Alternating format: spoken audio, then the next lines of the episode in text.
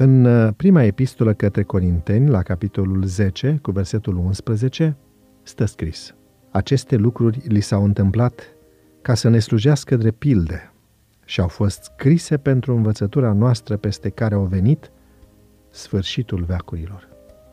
Drama nașterii nu s-a terminat.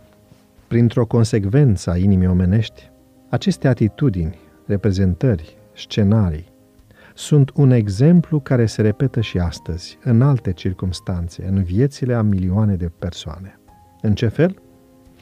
Nu mă refer la reluarea lor în cadrul dramatizărilor sau al iesle instalată odată cu apropierea Crăciunului, ci la reacțiile, căutările, respingerile și disconfortul pe care le simțim și astăzi în relație cu pruncul Dumnezeu din Betleem.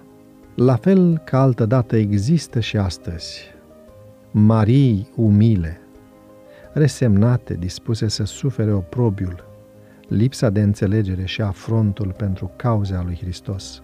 Marii care, la fel ca Maria din Nazaret, acceptă misiunea pe care le-a propus-o Dumnezeu.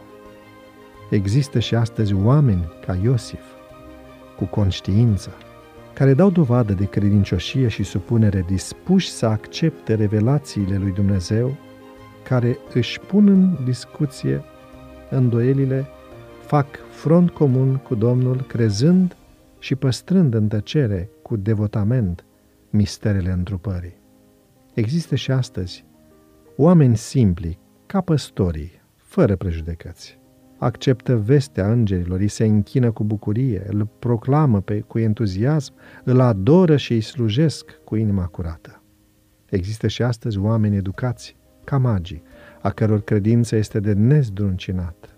Siguri de revelația divină, sunt dispuși să meargă până la capăt în ciuda obstacolelor.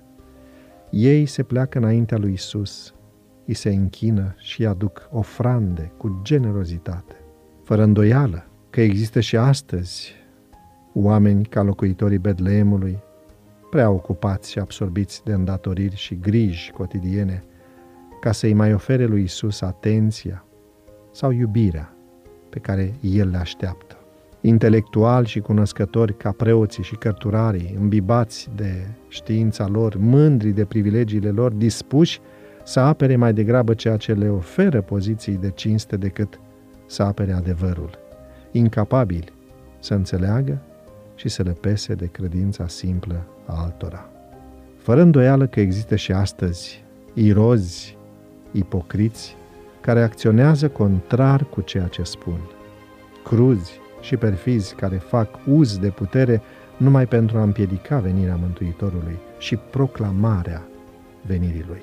Scena nașterii se repetă în marele teatru al lumii. Rămâne o întrebare. Noi, cu cine ne identificăm? Devoționalul audio de astăzi ți-a fost oferit de site-ul devoționale.ro în lectura pastorului Nicu Ionescu. Îți mulțumim că ne urmărești!